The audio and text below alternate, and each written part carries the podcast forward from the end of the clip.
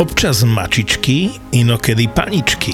Dáma na vysokých opätkoch s extrémne krátkou sukničkou, že teraz si si není istý, či si veterinár alebo ginekolog. A príde ti s takýmto ričbagom, ktorý robí čo chce a má Áno. 50 kg a, keď sa rozhodne, že ide, on ide. a nacopíka ti do ambulancie a ty potrebuješ pomôcť tým psom, že sa až pýta, že do keľu, prečo tá baba nedojde v teplakoch? Dvaja zverolekári a ich pomerne šokujúce zážitky z veterinárnej ambulancie. Periférne som videl, ak niečo letí vzduchom a skončilo to na druhej strane tej ambulancie.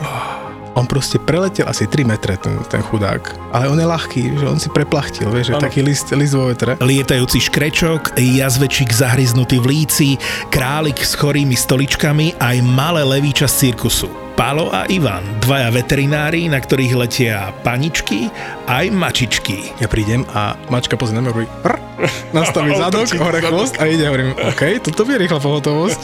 A vy nič nepichnete? Hovorím, no ja určite nie.